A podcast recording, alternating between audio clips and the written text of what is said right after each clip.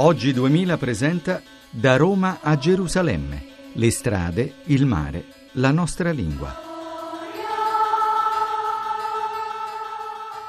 Un saluto da Sergio Valsania e da Juliana Angel. Siamo arrivati a Troia venendo da Faeto, anzi siamo arrivati addirittura a Tavernazza, che è 4 chilometri oltre Troia, ma sempre sul cammino che domani ci porterà all'abbazia dell'Incoronata. Abbiamo fatto 27 chilometri che per un pelo non sono sufficienti per sfondare il muro dei 400 perché ne abbiamo fatti in tutto solo 397 comunque domani ce la faremo allora Giuliana com'è andata oggi? ma oggi abbiamo avuto una splendida discesa direi siamo andati molto bene anche in piano sempre tra distese immense di grano di giardini con le olive sempre con le pale eoliche tantissime sì sì pale eoliche di tutti i tipi poi abbiamo visto quelle col nasino buffo, quelle con un braccino solo che gira sempre quello.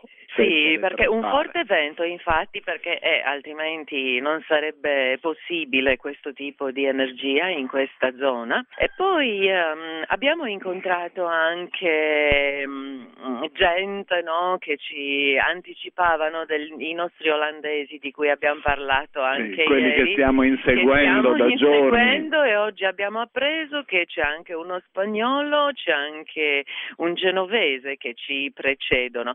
Comunque Dunque, siamo partiti da Faeto, un posto interessante dal punto di vista linguistico, credo, perché penso sia l'unico, um, insieme alle celle di San Vito, no? in questa zona dove si parla ancora il dialetto franco-provenzale. Non è proprio che si parli, però insomma rivendicano questa derivazione, che poi è una cosa curiosa. Abbiamo scoperto che nei vari paesi lungo il percorso c'è ancora questa memoria memoria, almeno nelle indicazioni, di quali erano i paesi degli Angioini e quali quelli degli Svevi durante la guerra, per cui a Buon Albergo ricordano la presenza sveva e sono tutti per gli svevi, invece qua, a eh, Angioina, Angioini, sì. quindi c'è il monumento del, del soldato angioino, I, I, nomi sono scritti in un anche, non tutti noi, ma qualche cartello, per esempio l'arrivederci quando siamo usciti dal paese, è scritto anche in questa lingua strana che è una, un incrocio fra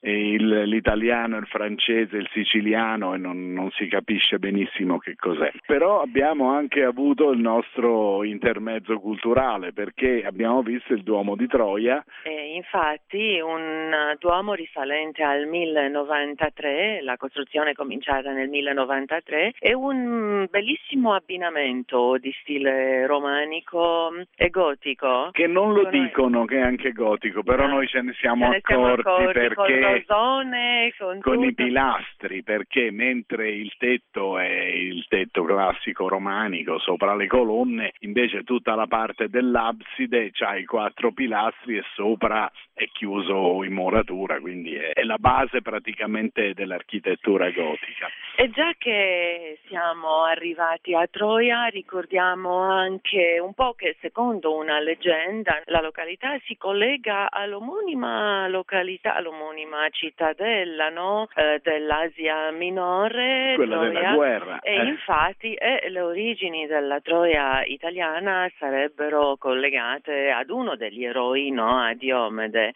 infatti, che sarebbe passato da queste parti. Che, che Diomede o Diomede, sì, secondo le, le varie pronunce, sarebbe risalito lungo tutto l'Adriatico lasciando le tracce del suo passaggio, anche lui una sorta di pellegrino dopo la guerra. Un pellegrino che però non poteva contare sulla preziosa collaborazione di Giovanna Savignano, Maurizio Lepri Massimo Quaglie ci hanno permesso di andare in onda e che soprattutto non aveva il sito da roma a gerusalemme.blog.rai.it.